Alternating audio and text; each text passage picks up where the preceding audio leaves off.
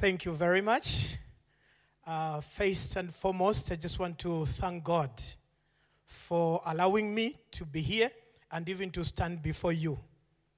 And uh, secondly, I just want to also appreciate what the church in the West have done to us as Africans. You were the first people to send missionaries to Africa. Think of David Livingstone, a man who was very ambitious, pursuing, you know, things. But when he was touched by God, he left Scotland, came to Africa, Zambia, in the uh, province where I come from. And, you know, he died in that place. And his desire and uh, prayer was that out of Africa, we can also start to raise up missionaries who can go out and preach the word of God. And today I stand before you as the fruit of what David Livingstone had to do. And I just want to say thank you for sending people like David Livingstone and other missionaries that have come to Africa. And even for what you are doing as a church here, you know, taking people for outreach and also ministering in uh, different uh, places. My name's uh, Melvin Chandachombe, married to one wife uh, by the name of uh, Veronica. And God has uh, blessed us with uh, four biological kids, two girls and two boys. And uh, all of them, you know, they love the Lord and uh, they are passionate about serving God. Just to give you a bit of uh, the background of my life, I come from a family of twelve. That is including my mother and my father. And uh, I was born in a family of people that were non-believers or people that didn't have uh, any relationship with God. You know, and uh, I grew up in that family. And I know what it means to grow up in a family that is lost. But by the grace of God, at the age of twelve, I was invited by my friend, you know, to go to church, to Sunday school. And I went to Sunday school. I remained with this church and got connected to this church because of a Sunday school teacher who got interest in me and was very inspirational, and that is the only thing that made me to go to that church. It was until the age of eighteen when somebody by God's grace took interest in me, shared the word of God from John chapter three, verse sixteen, and explained the gospel, the sacrifice of uh, Jesus Christ, and for the first time, I gave my life to the Lord. And from that time up to now, my life has never been the same. And from that one act of obedience, God has made it possible for all my family members, including my father, to come to the saving knowledge of Jesus Christ. And one of my brothers is a pastor serving the Lord full time. I lost my mother last year, and uh, she was ninety-three. My father is still living, is ninety-six. So God has been so gracious. And you know, it is uh, from uh, that point that God challenged me to say, Melvin, you know what it means to be lost. And you know what it means to be saved. And I want, you know, you to go out and share the love of Christ. And sometimes I wonder and think about uh, you know, God's grace that one day if we make it to heaven, we'll be shocked with people that will be coming to us. And you say, thank you for what you did. And then you say, what did I do? They say, the very time that you prayed for the lost, that's why I'm here. The very time that you supported missions, that's why I am here. Let me just sing one song which reminds me about uh, God's grace. He healed the blind man. He walked on waters, and he raised um, Jairus' daughter. He fed the hungry. He cleansed the lepers. All we need now is Jesus more than ever. Jesus now more than ever. We are sailing in stormy weather. Oh, his children should get together. All we need now is Jesus more than ever. In the book of Revelation, read about tribulation. We are heading in that direction. Only Jesus can offer protection. Jesus now, more than ever, we are sailing in stormy weather. Oh, his children should get together. All we need now is Jesus more than ever. I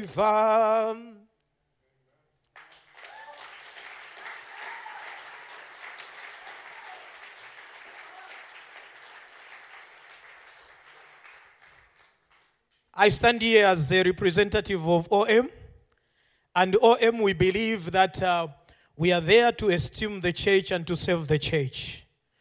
And uh, if there is any way that uh, we can uh, save you as a local church, we are there to do that. And uh, as O M Africa, God has given us a vision to raise about uh, five thousand workers from Africa to be sent to three hundred fifty communities by twenty twenty-seven. For a long time, as a continent, we have been on the receiving end.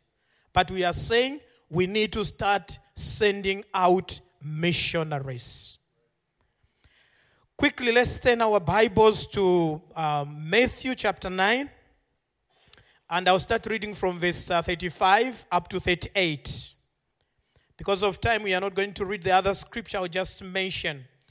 Uh, nine thirty-five, Jesus went through all the towns and the villages, teaching in their synagogues, proclaiming the good news and uh, of the kingdom and uh, healing every disease and sickness. When he saw the crowds, he had compassion on them because they were harassed and helpless, like sheep without a shepherd. The, then he said to his disciples, "The harvest is plentiful, but the workers are few. Ask the Lord of the harvest, therefore, to send out workers into his harvest field." Shall we pray? Thank you, Father, for the reading of your word. You have said you shall know the truth, and the truth shall set you free. And if the Son set you free, you shall be free indeed. Thank you, Jesus. Amen. This morning, I just want to share with you the message that I have entitled, "The Heart of God for the Lost People," which is also the unfinished task. You know, when you look at uh, the work of God, the work of God is already finished at the cross. When Jesus died at the cross, he said it is finished. And as far as God is concerned, the task is completed. But you know, he has given us a mandate. In Matthew twenty-eight, verse nineteen, "Go ye therefore and make disciples of all nations." And you know, sometimes I wonder why it is not uh, a finished task or a mandate. Especially when I look at, uh, you know, the mobile phones. This is uh, the latest innovation that have come recently. But if you go to Tanzania, among the Maasai people, you find the people with cell phones. And in those places, people have not come to know Christ. And then I ask myself, why is it like this? Oswald J. Smith said, "No one has the right to hear the gospel twice while there remains someone who has not heard." And Paul in Romans chapter fifteen, verse twenty says, "It has been my ambition to preach Christ where Christ is not known." What is the heart of God for the lost people? The heart of God for the lost people is for people, groups to come and know him. John chapter three, verse sixteen. For God so loved the world that he gave his only and begotten Son, that whoever believes in him should not perish. That is the heart of God. He wants to reconcile people to himself. In Second Corinthians chapter five, verse seventeen to twenty, he has uh, reconciled us to himself, and he has given us the ministry of reconciliation. In other words, he has said, uh, you have experienced my love. Take this love to your people. Yeah, now this is what God spoke, you know, spoke to me to say, Melvin, you were lost. But now you know what it means, and I want you to be an ambassador, a representative of me on this uh, earth. He wants to establish his kingdom. And you know, he's doing this through what we call missions. And uh, like I said in the morning, for the first service, I said, uh, you know, God has ordained the local church to be the vehicle, you know, to do missions. And when we talk about missions, what is missions? There are so many definitions, but I like one definition from the Lausanne Conference, where they said, uh, missions is the whole church taking the whole gospel to the whole world. And when we talk about the whole church, we say everyone in the church needs to be involved. And we have got no excuse why you should not be involved in uh, taking the gospel. And this gospel, it should not be one-sided gospel. It should not be a gospel that is diluted. But you know, we want the full gospel to be preached to the whole world. Sometimes, you know, we wonder if this is possible. You know, I remember a young man by the name of Cephas from Zambia, you know, after coming for mission training at O M base, and he was challenged about missions. And then he said, you know, I want to go to Chad because I have heard that there is a tribe in Chad who have not come to know the Lord. And we said, uh, you think this is possible? He said, yes, it is possible. Because the same God who said, uh, go ye therefore and make disciples of nations, he knew that there will be Africans who are not going to have resources. But I believe we serve a big God. And for sure, Cephas went to Chad, and he has been there for more than ten years. Yes, he faced some opposition and some discouragement, but last year and this year, he brought some of his converts from other religions. And as I'm talking, the church is established in Chad. It is possible, we can do it.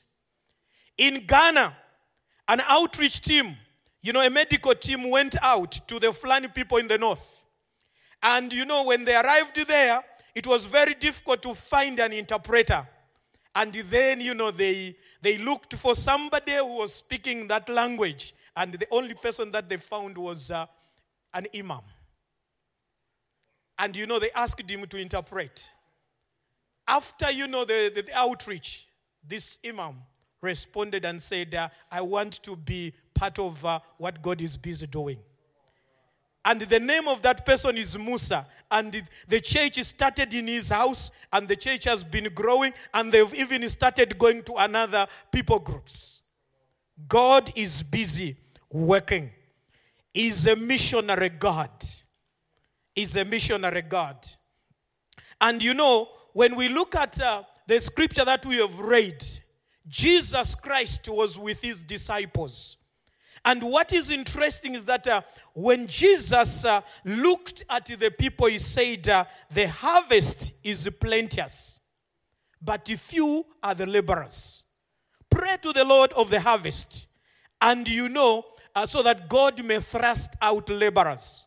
Brothers and sisters, when we talk about the heart of God, we need to understand that we need to have the world vision.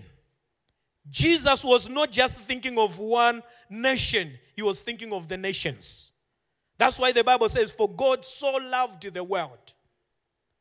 We need to see things with the eyes of Jesus. He was with disciples. When his disciples are just looking at the lost people, Jesus was looking at the harvest. When you are sitting and watching on your television about the Rohingya people, what comes in your mind? When you see refugees are from Syria, what comes in your mind? May we see things with the eyes of God. You are saved to share the gospel with those who are lost. The other thing, to have the heart of God or to know the heart of God, it has to be with a prayer. Jesus said, pray for the lost and pray for the harvest. Brothers and sisters, I am here to encourage you to say you can be involved in praying for the lost people, for the missionaries. You can be involved by giving. You may say, I cannot go because of my age, because of my uh, physical challenges. You can uh, give. But some of you are sitting here. You can also go as missionaries.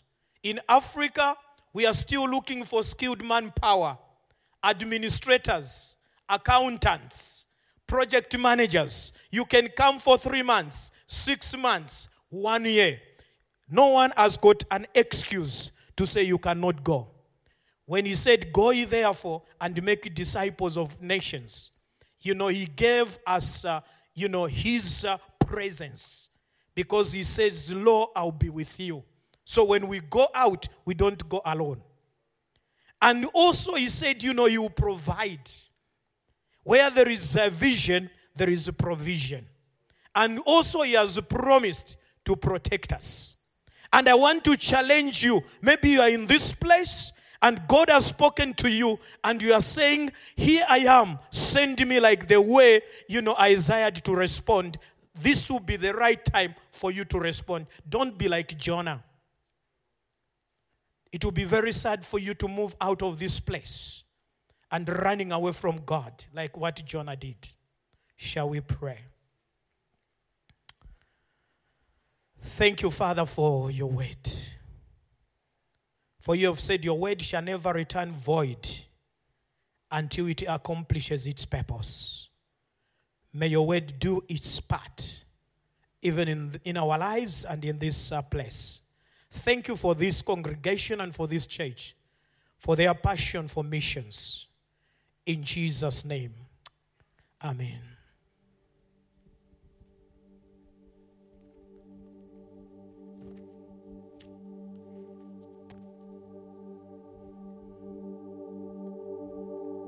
Maybe you are in this place and uh, you have heard the word of God and you are saying, I need prayers. I want God to show me what I need to do. I just want to extend this invitation. Please feel free to come in front and I'll ask the pastor and also Steve just, you know, to stand with you and to pray with you. Simon, please, you're welcome. If you feel that, you know, you need some prayers just where you are, I just want you to raise up your hand so that I can pray with you. Thank you for that hand. Thank you for those hands. May I just ask you for another thing, just as a, um, you know, commitment, if you can just come in front here so that we can uh, pray for you. Please, quickly, let's do that. Thank you, Jesus.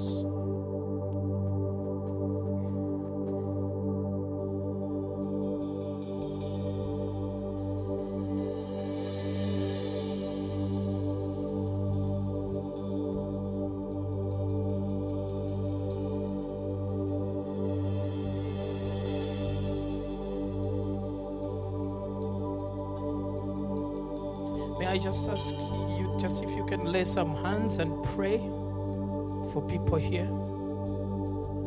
May I ask also the congregation, as we are in this attitude of prayer, just, you know, to keep our friends, you know, in prayer. Because Jesus said, pray for the Lord of the harvest to send out laborers to the mission field.